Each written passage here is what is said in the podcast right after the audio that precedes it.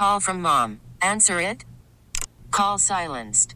Instacart knows nothing gets between you and the game. That's why they make ordering from your couch easy.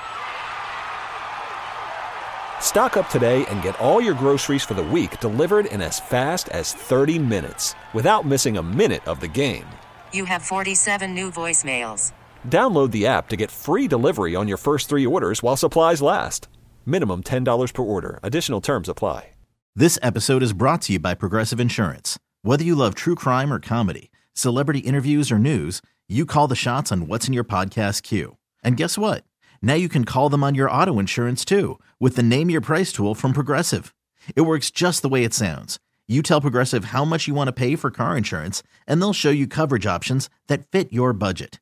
Get your quote today at progressive.com to join the over 28 million drivers who trust Progressive.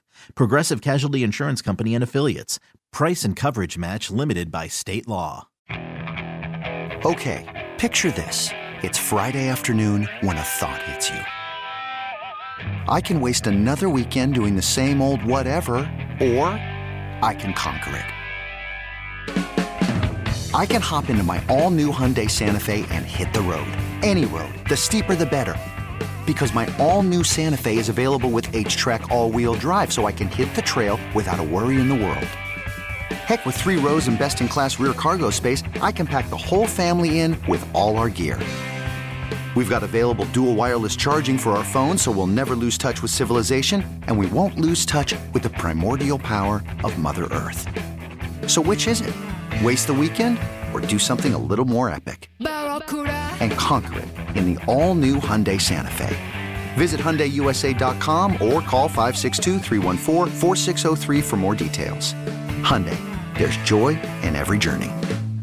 So Stanford Steve Coughlin, who is big time college uh, college football guy in particular at ESPN, part of ESPN's Game Day with Rece Davis and Kirk Herbstreit and Desmond Howard and the coach um, this year for the first time, but it does.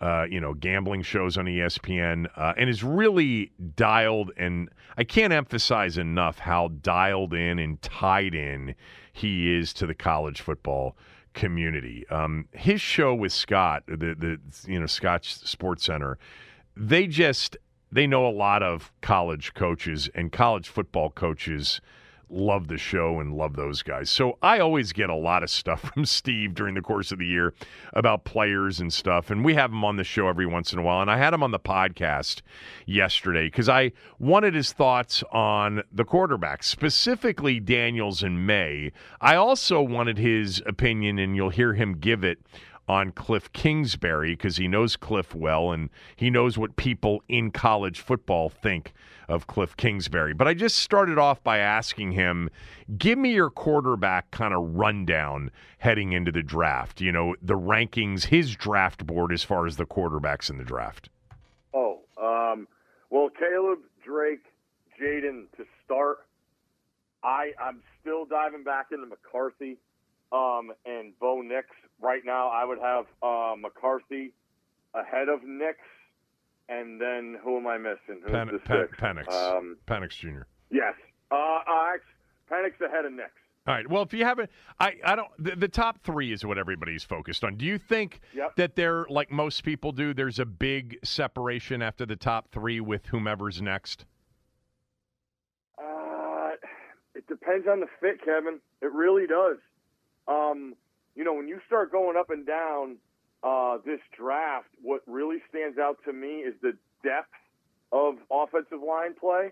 Now, I'm not in the tier of saying these left tackles are as high as guys in the past, but when you start combination, you know, combinate, um, combining, you, you know, your plan and what you go about, I do think, as as a lot of times you look at a situation uh, where where where a quarterback's going to fall, but he's going to the better team because of the draft order, right? The playoffs. Um, I thought it was really interesting uh, last year that the Lions knew they had their guy, but still had plenty to prove, and they took Hendon Hooker, who I thought was a a, a valued commodity.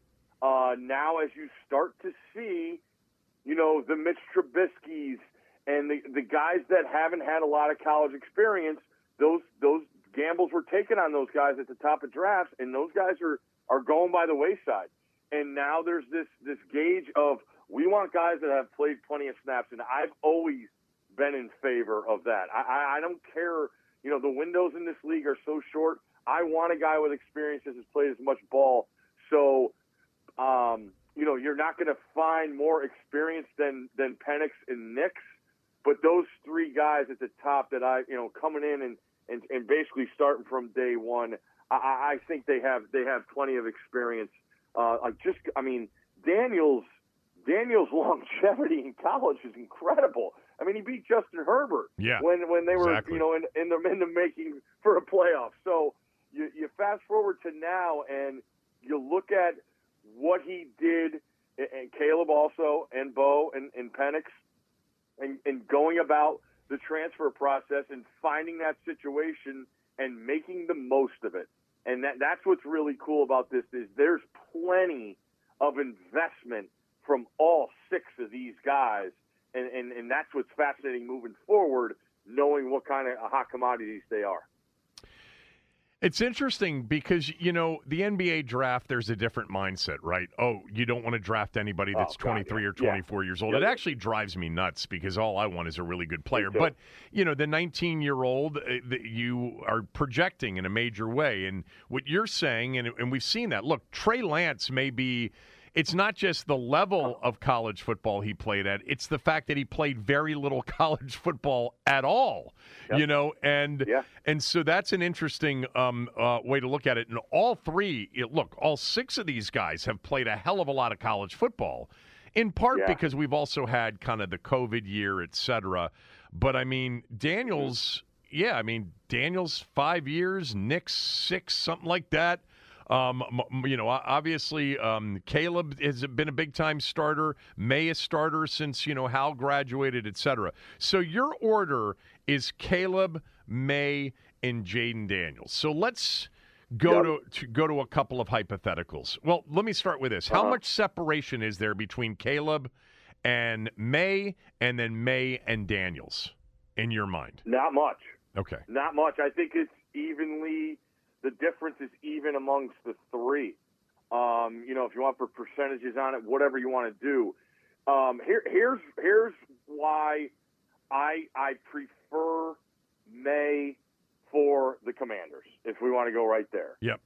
when I watched him in person on tape, the process of what North Carolina football has been, there's a there's a comfort level and a not trying to hide anything that I really think is real.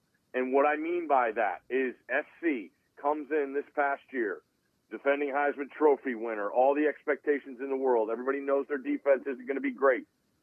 But it took a while. You know, we're trying, you know, to find ways to get in. Lincoln Riley shuts down interviews with players and, and doesn't allow access. And I'm like, you know, how, how do you do that when you have such a great player of, of that caliber to showcase your university and, and the the position you're in?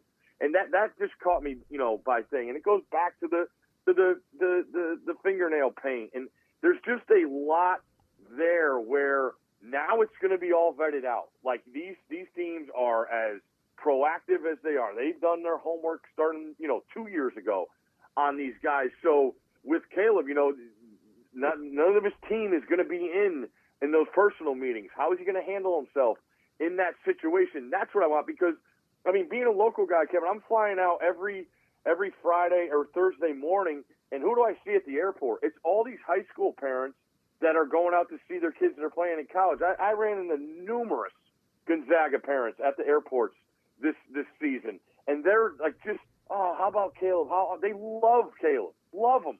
Um, and I just thought that was really cool, but we never got to see that side of him. You know, you hear about his teammates. His teammates like him. So, like, that's a big plus. But on the other hand, with Drake Maye, it's, it's just Mack Brown. Come on in. What do you need? Do you want to sit down with, with, with, Drake Maye? Do you want to go do a feature with him? I mean, I think Marty Smith went over to Summer to, you know, to go fishing with him. You know, the, there was, it was just a cool aspect. Like, I don't have anything else to hide here, and, and this is what you're going to get. And when it goes to on the field, I look at one thing uh, that separates Maye from Daniels is looking what he had to work with.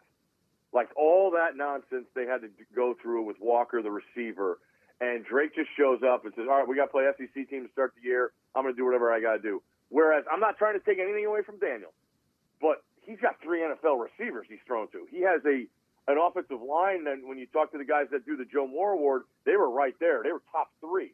So when you talk about the situation he was in, he was set up to succeed. North Carolina was based on their success on whatever Drake Maye could pull off. And to another essence, that's what USC was too. And when you talk about these three guys, the best thing about them that we've seen guys, you know, you go back to your Manziel and your Kyler Murray, but these guys are way more refined in, in improvising. And when I look at that, you talk to guys that coach in college and NFL, they want the bigger guy. They know they're gonna get hit, and, and, and you watch you watch LSU. I mean, I was at the Bama game. They they they, they made it a point they were gonna hit him as much as they could, and you know, cheap shot, whatever it is, it, it gets called. He doesn't finish that game. Those kind of things stick in my head. And like I said, not I'm not taking anything away from him. He had the best season of a college football player. But when you stack all, I love what Drake Maye had to go through and what he brings to the table, and and just that uh, I'm not hiding anything. And I, I look at Caleb as he needs some work to do in the pocket, but Drake Maye, to me, as a trustworthy pick, I would totally be fine with the Commanders there. So you talked about the availability of Drake Maye and the unavailability mm-hmm. of Caleb Williams during the offseason and you know leading up to it. Mm-hmm. But you didn't mention Daniels in terms of his availability and how easy and accessible he was. I mean, I'm I'm uh-huh. I'm not oh. passing judgment on on whether or not these are even significantly important things in the larger scheme of it, but I'm interested yeah. to know what what the situation with Jayden Daniels was.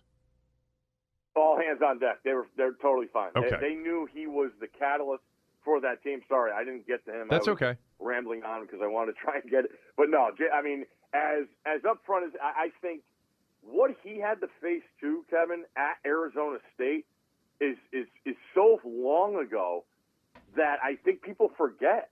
I mean, you got a coaching staff that's in turmoil. You had some success in that first year. I mean, I go back to a a, a Mark Dantonio team that's top. I think they're top ten. They go out to Arizona State early in the year. They lose to Jayden Daniels, uh, and Herm Edwards got that thing cranked up, and and then you see what happens off the field, and, and, and that that coaching staff goes by the wayside. He's looking for a better opportunity, and you know, Brian Kelly out of the out of the out of the blue, you know, takes the LSU job, and, and what do we have here? We got one of the best offenses in the world. So I, I look at Jayden as being um, a lot more ahead of the game than people give him credit for. Uh, you know, just knowing what it takes to succeed. You know, having you know his lumps at the beginning of the 22 season, and then fighting all the way back and, and getting this team the SEC title. I mean, look where that team started the season.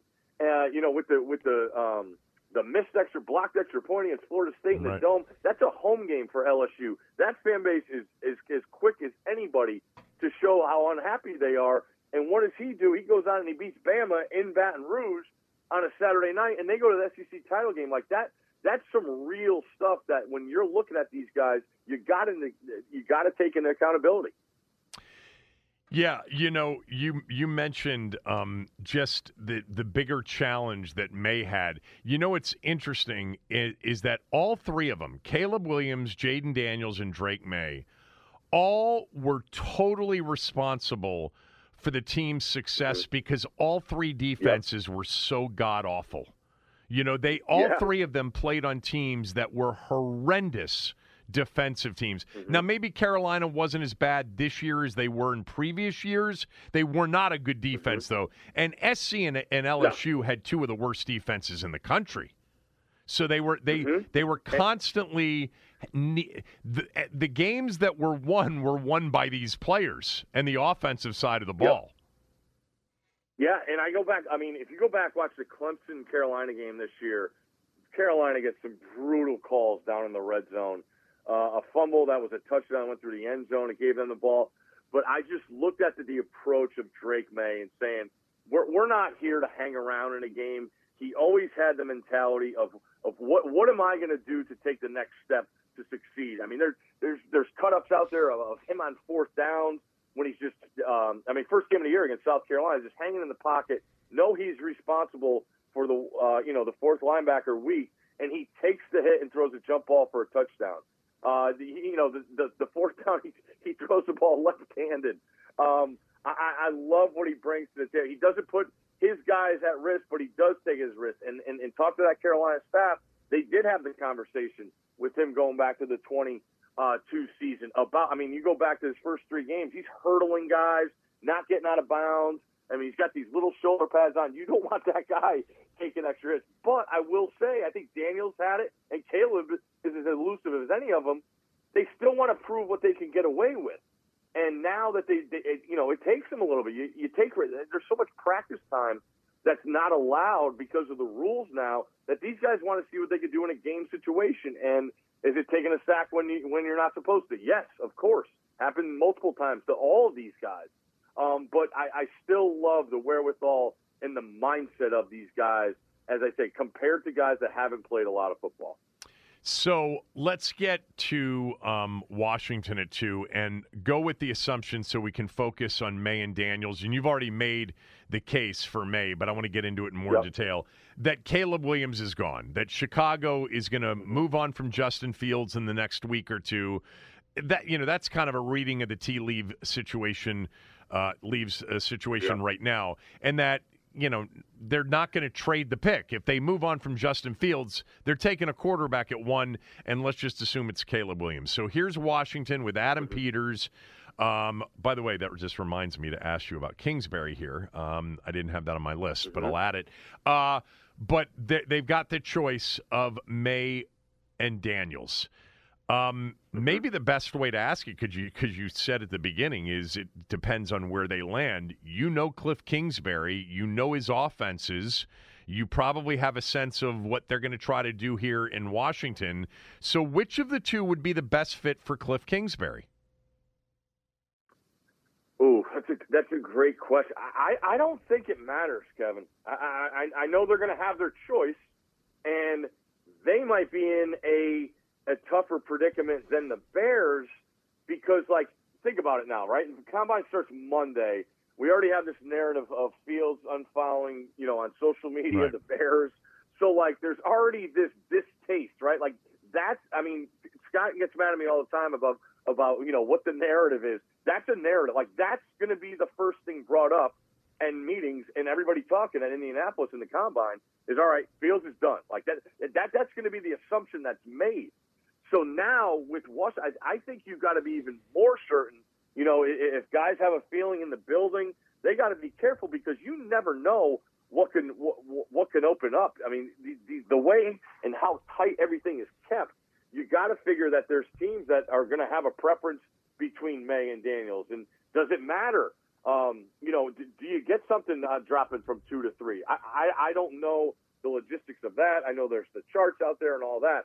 But going back to Kingsbury, I, I think he is, you know, he gets lumped in, you know, um, oh, I'm trying to think, you know, you're Johnny Manziel, uh, you're, you're, you're little guy running around quarterback. Connor um, Murray. And then on the other hand, you have, yeah, you, you have the Mahomes uh, deal, and you know they had the Mayfield riff, and, and when he caught, when he left, um, he left Tech to go to uh, Oklahoma. So I, I think he doesn't get enough credit for how good of a quarterback coach he is, and a football mind he is.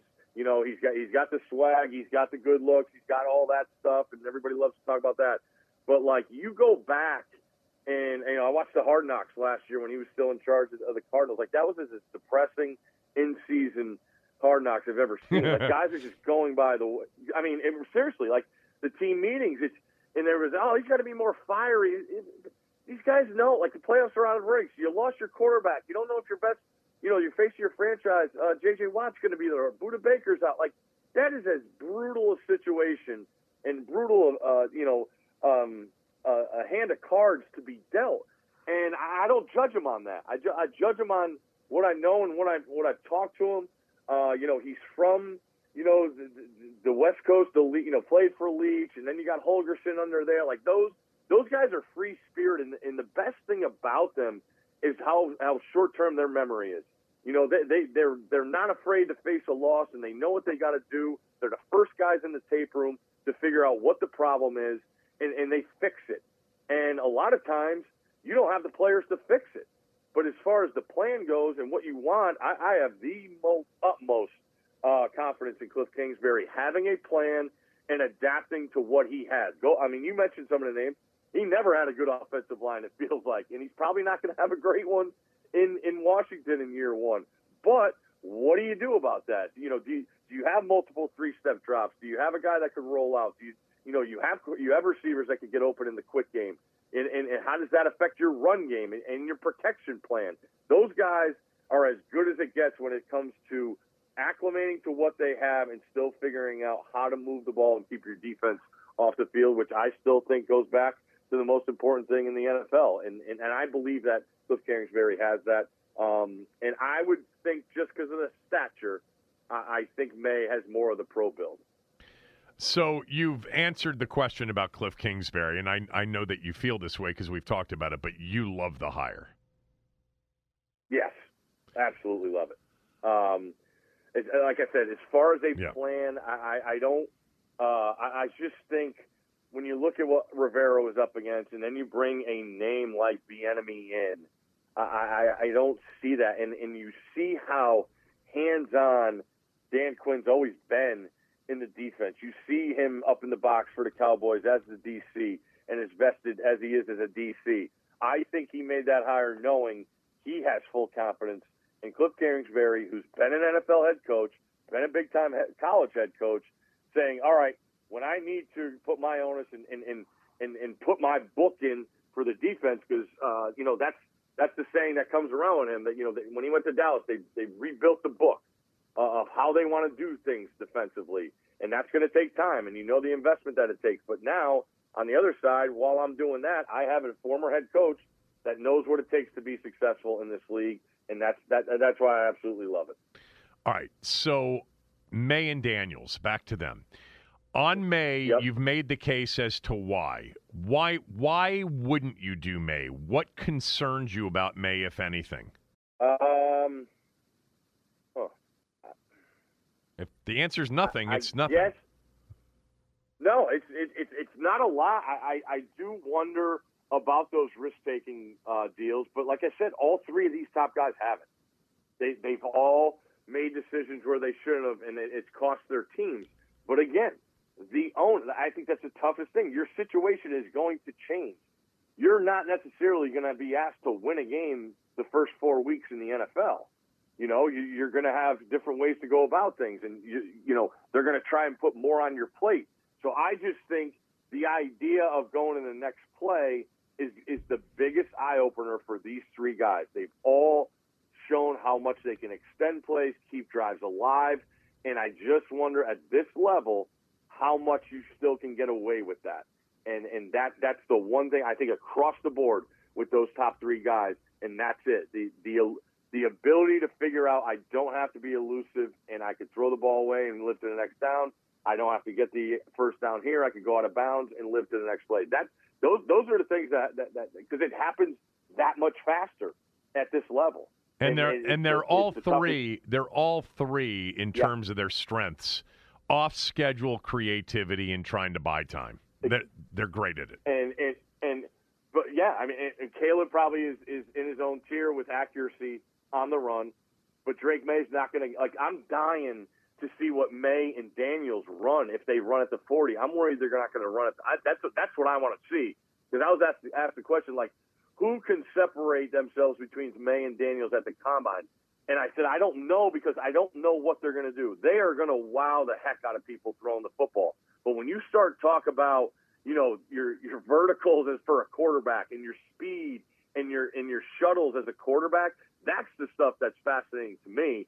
And that's the thing that all these guys will blow away, but I don't think they have to do it because of the situation that they're in, and they'll be able to do whatever they want at their pro day. That's really interesting. I haven't thought about what they would do and what they won't, what they'll do and not do at the combine next week. Yeah. But I'm just curious. If they ran the 40, what would Daniels run? Would he run 4 3? Mm, yeah, I don't know. Four threes, fast, man. And listen, I, I go back and watch that Florida game from time to time. I mean, when he goes down the sideline, it's it's incredible. And the, and the guy behind, I was watching it last night actually. The guy behind him is trying like heck, and, and Jalen pulls up, is going probably 75% the last 15 yards, Yeah. and he still can't get him down. Um, I would say in the four fours, and I, the one, and I want to see Maye. I think Maye could break four six. Yeah. I, I really do. That was Stanford Steve from my podcast. There's a lot more on Daniels, Maye, and McCarthy as well. I asked him why um, people are enamored with McCarthy. He had a pretty good reason uh, on that if you want to catch it uh, on my podcast. By the way, that is next week. I wonder what these quarterbacks are going to do. Do you think any of them will run, Denton? I'm not sure about running, but we know Penix is going to throw, which I was surprised with. I wasn't anticipating that he. How many of them are going to throw? Uh, he's the only one that I've seen for sure that will. So this is all about the interviews, being there to be interviewed. That's all it's. That's all it's become. Yeah, And measured. measurements. Yeah. Yeah. Um, I think it would be interesting to see uh, Williams, Daniels, and uh, and Maye run forties. Uh, they don't have to. It's it's irrelevant, really. But I, I wouldn't be surprised if Daniels posted a four three something. And by the way, like like Steve said, Maye can move too. Um, I don't know if Caleb's just got blinding speed. I think he's just got great, you know, vision and wiggle uh, in the open uh, field. Going to be an interesting combine next week. There will be a lot of news coming out of next week uh, in Indianapolis. All right, uh, Jeff Erman is going to join us at 1235, 1240. We'll do some Denton news next. Call from mom. Answer it. Call silenced. Instacart knows nothing gets between you and the game. That's why they make ordering from your couch easy. Stock up today and get all your groceries for the week delivered in as fast as 30 minutes without missing a minute of the game. You have 47 new voicemails. Download the app to get free delivery on your first three orders while supplies last. Minimum $10 per order. Additional terms apply. You could spend the weekend doing the same old whatever, or you could conquer the weekend in the all-new Hyundai Santa Fe. Visit HyundaiUSA.com for more details. Hyundai, there's joy in every journey. This episode is brought to you by Progressive Insurance. Whether you love true crime or comedy, celebrity interviews or news, you call the shots on what's in your podcast queue. And guess what? Now you can call them on your auto insurance too with the Name Your Price tool from Progressive. It works just the way it sounds. You tell Progressive how much you want to pay for car insurance, and they'll show you coverage options that fit your budget. Get your quote today at progressive.com to join the over 28 million drivers who trust Progressive.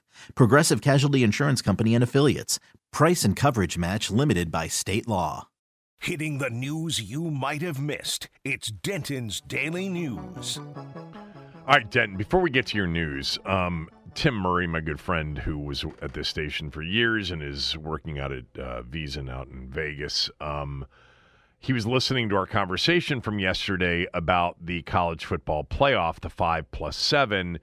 And he, he made the point, he said, and he's a Notre Dame guy, he said, Notre Dame actually pushed for a lot of this. Um, they'd rather be uh, avoid a conference title game that could eliminate them, but be the five seed because they weren't one of the guaranteed four seeds because they won a conference tur- uh, championship game and face Liberty in a 5 12 game.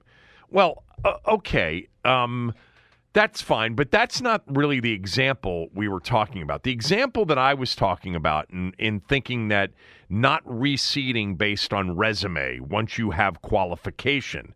So your qualification is five league winners automatics, seven at larges. And then once you get to 12, you seed for the most competitive tournament and playoff format, you seed based on profile resume 1 through 12.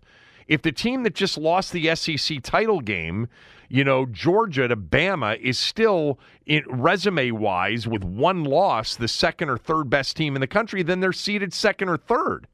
Because here's the problem if you get Iowa State as a three loss team, beating, let's just say, Kansas State in the Big 12 championship game, and now they're a four seed as a three loss team when they actually should be like a nine or a 10 seed, it is not only overly fair to them, it is very, uh, it's, it's unfair uh, to, um, well, the Notre Dame example makes it unfair to the four seed, right?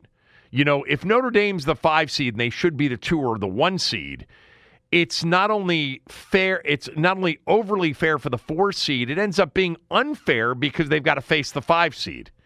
I, I just think for the most competitive tournament across the board, you reseed. That's what the NCAA tournament does. They take the 68 teams, they let them qualify in all of these different ways. You know, you include all the smaller tournaments in the automatics, but then you seed 1 to 68 and you know they do the S curve thing. Um, but that's how you do it. That's not how the NCAA playoff is going to do it in year one. And by the way, they're already talking about a 14 team playoff by 2026. Yeah, I was going to say, don't hold too much to the solution that you're coming up with because it's going to get thrown away in two years. Yeah, I mean, you know, doing it that way um, means you know, the only way to do a tournament with 14 teams is to have a first four. So 10, 11 through 14 would have to play in the first weekend, and then you're down to eight. You know, now you're now you're I'm sorry, now you're down to 12. Right. And you have to go that start the process that they're going to do next year, but you'll have an extra weekend with so 14 long. teams it feels unnecessary and long. And I looked at so they did like a I saw a draft of what the the matchups would have been, and it's like you see a rematch of Penn State and Ohio State, a game that wasn't even close, and it's not like Penn State's offense finally clicked in the final few weeks of the season. So that goes back to your point: if you have to reseed it, if you do this to avoid matchups that we've already seen that might have been lopsided, because you're going to get lopsided matchups in this way of doing it. Yeah, you are. Um, all right, what do you got news wise? All right, so I well, we were going to start with the college football playoff, but since you went there already, I do want to give fans an update on the the status of Mike Sellers' GoFundMe. While we were talking yesterday, Kevin, I think of their 100,000 goal, they were sitting around 34 or 35,000. As I pull it up now, they've raised $85,000 to assist Mike Sellers with a couple of procedures that are going to be need to be done on his heart, and include and one of the donors is uh, Joe Gibbs, who donated ten thousand dollars to the Sellers family. So this is very nice. Um, far be it for me for for me to spend anybody else's money. Uh, but actually, I think the team should just finish it off. I mean, maybe the team should have come in with the most significant donation to begin with. You know, you're in the mode right now of reaching out, marketing your team, trying to be you know, Mike Sellers was actually a very well liked player, not only by his teammates and coaches, but by the fans.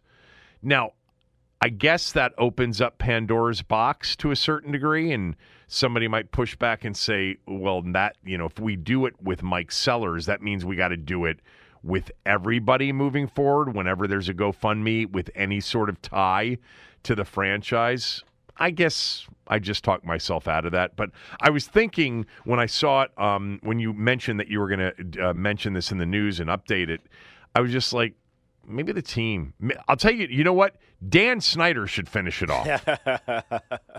well, so I'm looking at the GoFundMe right now. I'm not exceptionally familiar with GoFundMe and how it works, but it was a goal of $100,000 yesterday, and now the goal is raised to $175,000. So I don't know if that's like a GoFundMe. Oh, we're just so close to the goal, we'll just move it a little bit, or if that was a family saying, "Hey, it's actually going to cost a lot more."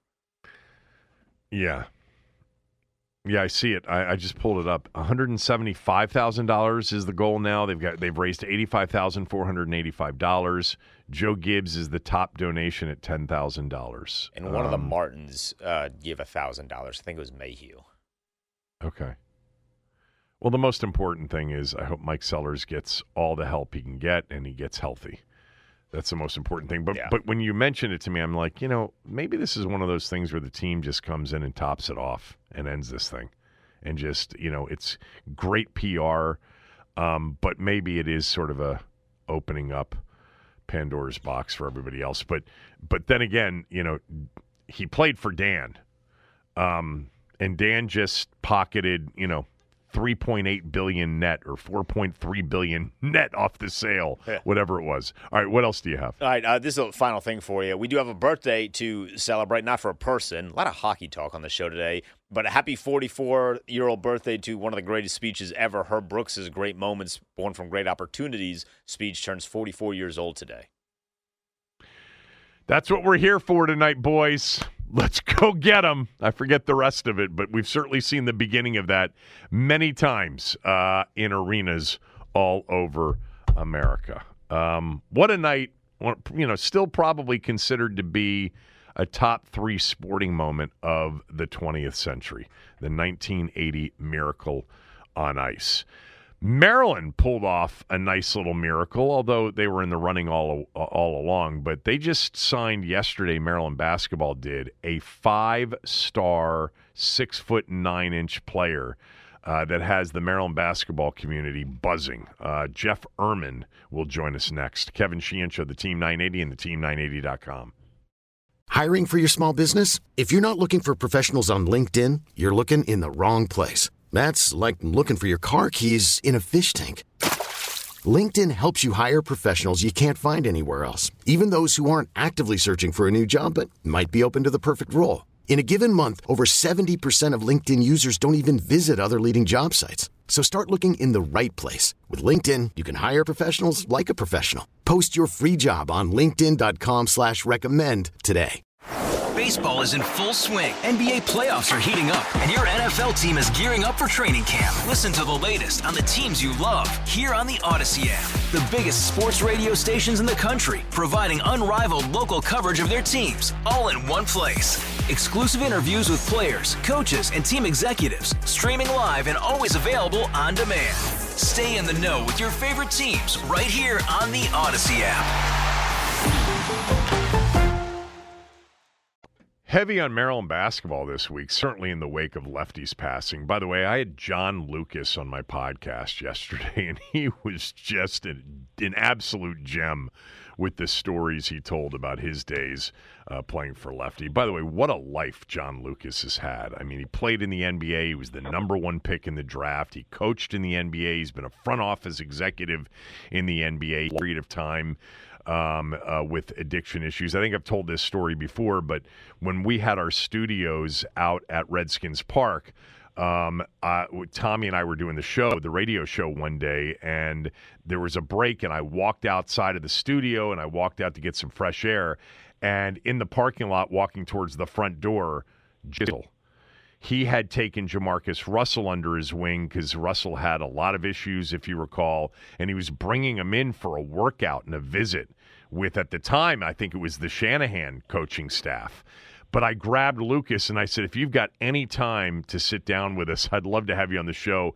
He came in. Uh, he said, I got 10 minutes, and like 30 minutes later, we were still talking. And he's a character, and what a what a what an incredible life he's had. So uh, it was worth uh, the conversation yesterday for him. And if you want to check it out, you can check it out on my podcast. Joining us right now, courtesy of our BetQL guest hotline, uh, Bet Smarter, beat the books, uh, BetQL, uh, is Jeff Erman. Jeff uh, has been covering Maryland sports forever. He writes for InsideMDSports.com. You can follow Jeff on X, on Twitter, at Jeff underscore Erman. And the reason for having Jeff on isn't to talk about this 14 and 13 season, 6 and 10 in the Big Ten, but to talk about what Maryland got yesterday. Uh, this was major news in the Maryland basketball community.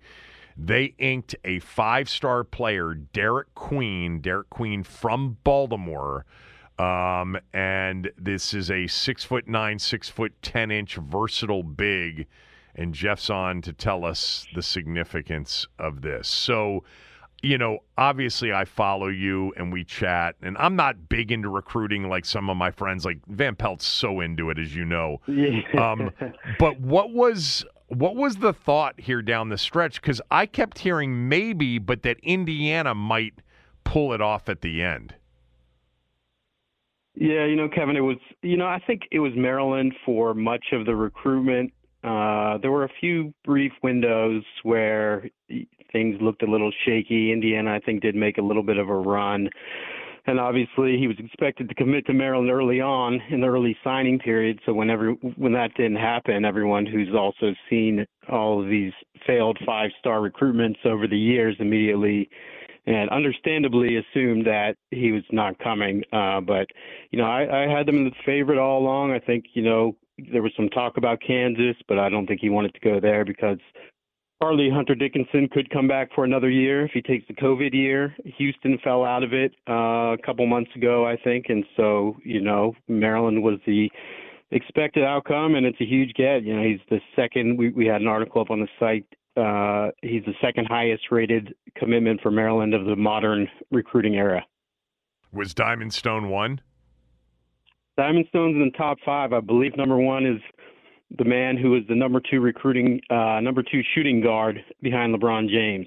Mike Jones. Mike Jones. So it I doesn't mean, always, Mike Jones uh, did he's not a good tur- player, but it doesn't always. Yeah. He, he was a good player, phenomenal shooter, and actually, Yeah. you know, another example of just Gary, you know, because I don't think we thought he could play in those first two years, and then he was very effective. You know, DJ Strawberry, Mike Jones, some of those guys, Gary just got the the most out of year in and year out. But um, so I actually didn't know this. I was saying yesterday when I brought it up that Queen would be their second five star guy, uh, or would be the first five star guy since Diamond Stone. Stix was a five star. Yeah, he sure was. I think he was number 15 overall. Okay. Um, and then DeShawn Harris-Smith was just a, a high a high four star, right? Well, he was uh he was a like top 50, top 40 kid until late in the recruiting cycle and then he jumped up all the way up to uh number 25, I believe it was. So he got really close to five-star range at the end, but uh yeah, he was he was top 30. Okay. Before we find out what you think about Queen and the type of game he has, Queen number 10 on ESPN's 100 for the 2024 recruiting cycle. Uh, Maryland has signed one other player. Just tell me real quickly about him, the class so far, and what's to come. Well, first off, Kevin, I'm going to require you to use 24/7 sports rankings, not ESPN. You, My Van fault. Got enough stuff. What, what, where Van was he on the 24/7 rankings? favor. My fault. That was help. my bad.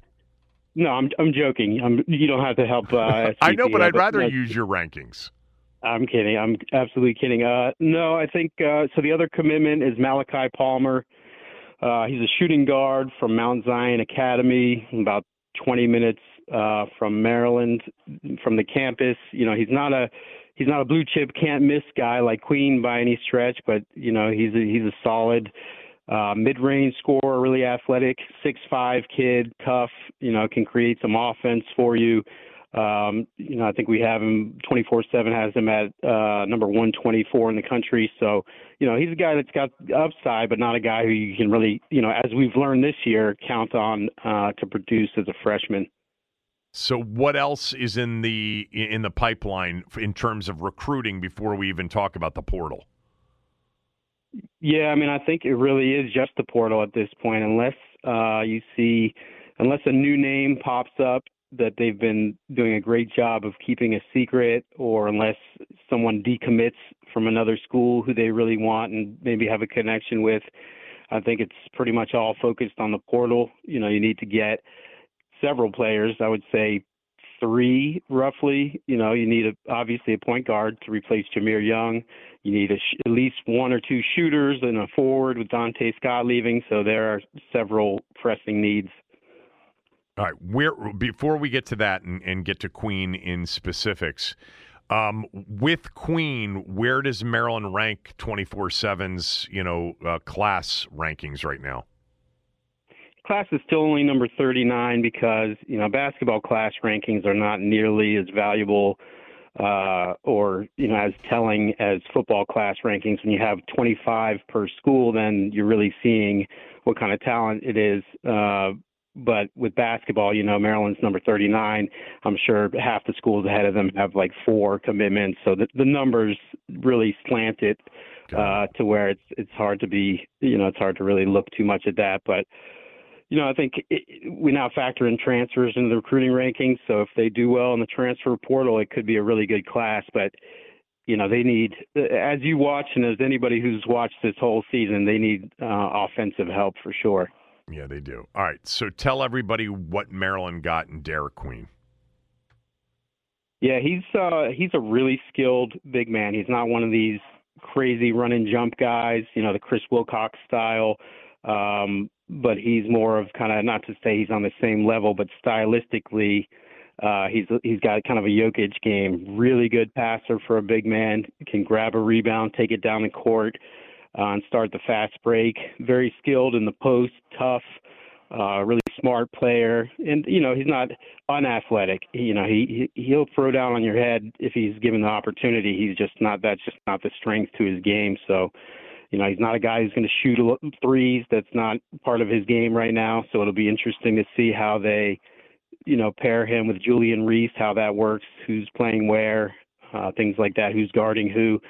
But you know, overall, he's clearly one of the best big man big men that that Maryland has signed in the past several decades as a prospect. How do you see him and Juju playing together? You know, by the way, I'm assuming Julian's coming back, right? I would think so. You know, you, you really never know these days, obviously, with the portal and NIL and basically free agency. If someone who's poised to maybe win a championship with you as the missing piece, throws a ton of money at you. You never know. But as of right now, from everything I've gathered, uh, you know, I think I got have a pretty pretty good handle on his situation. Is he's likely to be back? I think he will. So how do but, those uh, two how do those two yeah, play so together? I that's mean, you got the two. question I've asked. Uh, yeah, yeah, I've asked some sources over there. They kind of just coy about it right now. You know, um, obviously their focus has been on the season, so they're not having meetings to. I mean, it, it's been discussed, but you know that's the question because neither one of them are face-up guys.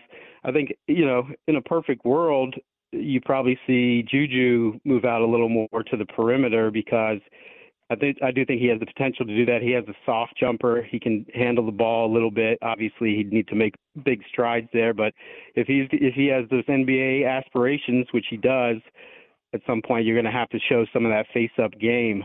So it could work in that way, but at the same time, Queen I think also considers himself, you know, a skilled guy uh, who, who's not going to be standing under the basket at all times. So that's going to be really interesting to see how they work that.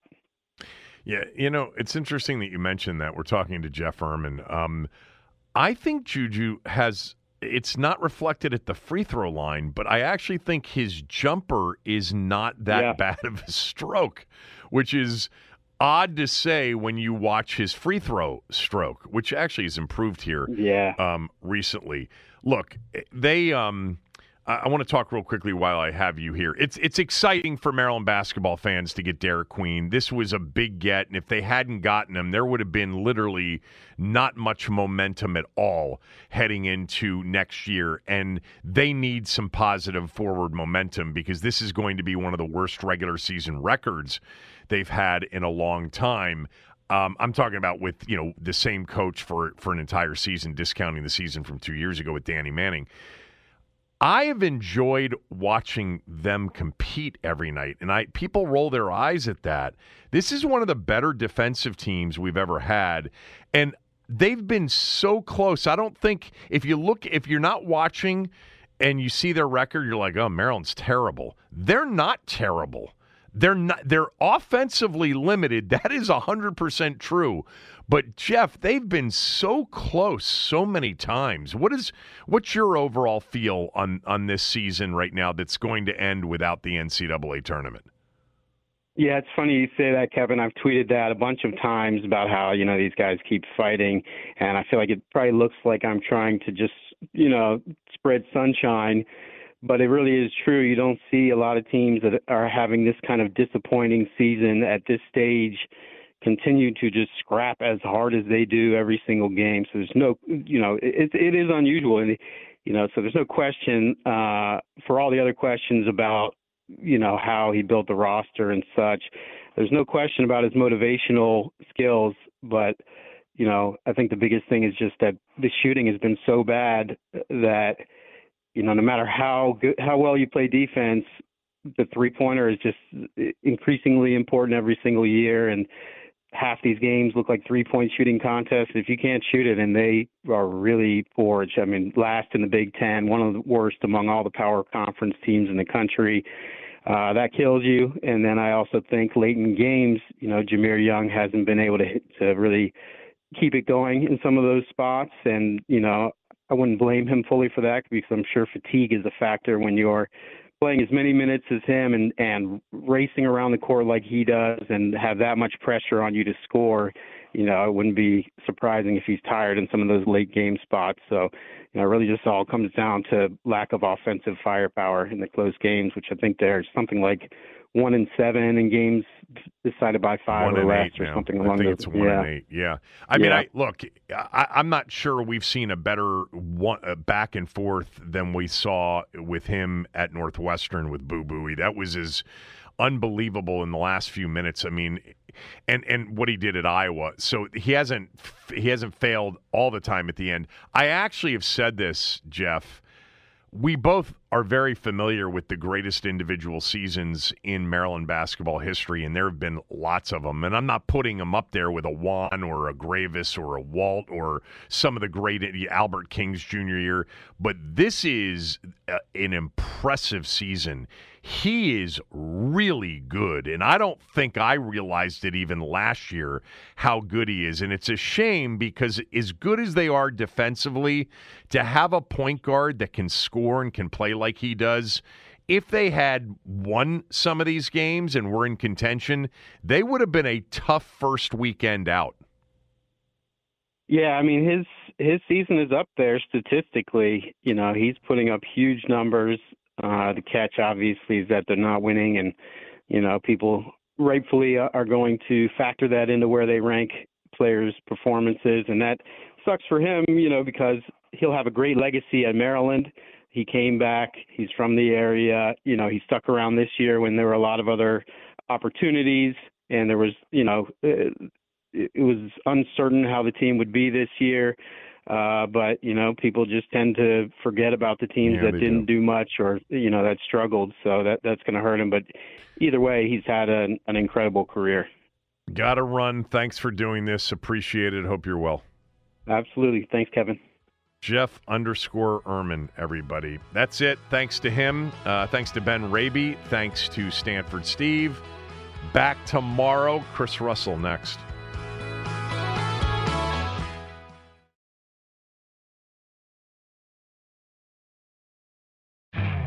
You could spend the weekend doing the same old whatever, or you could conquer the weekend in the all-new Hyundai Santa Fe. Visit HyundaiUSA.com for more details. Hyundai, there's joy in every journey. This episode is brought to you by Progressive Insurance. Whether you love true crime or comedy, celebrity interviews or news, you call the shots on what's in your podcast queue. And guess what? Now you can call them on your auto insurance too with the Name Your Price tool from Progressive.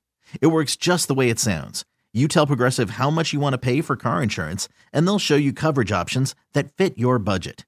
Get your quote today at progressive.com to join the over 28 million drivers who trust Progressive. Progressive Casualty Insurance Company and Affiliates. Price and coverage match limited by state law. It's the most anticipated WNBA season in history. And you know what that means. Court is back in session. Welcome to Queens of the Court, an Odyssey original podcast. I'm your girl, Sheryl Swoopes. And I'm Jordan Robinson. All WNBA season long, we'll be bringing you interviews with star athletes, analysis on your favorite teams, and lots of hot takes. Order, order in the court. Follow and listen to Queens of the Court on the free Odyssey app or wherever you get your podcasts.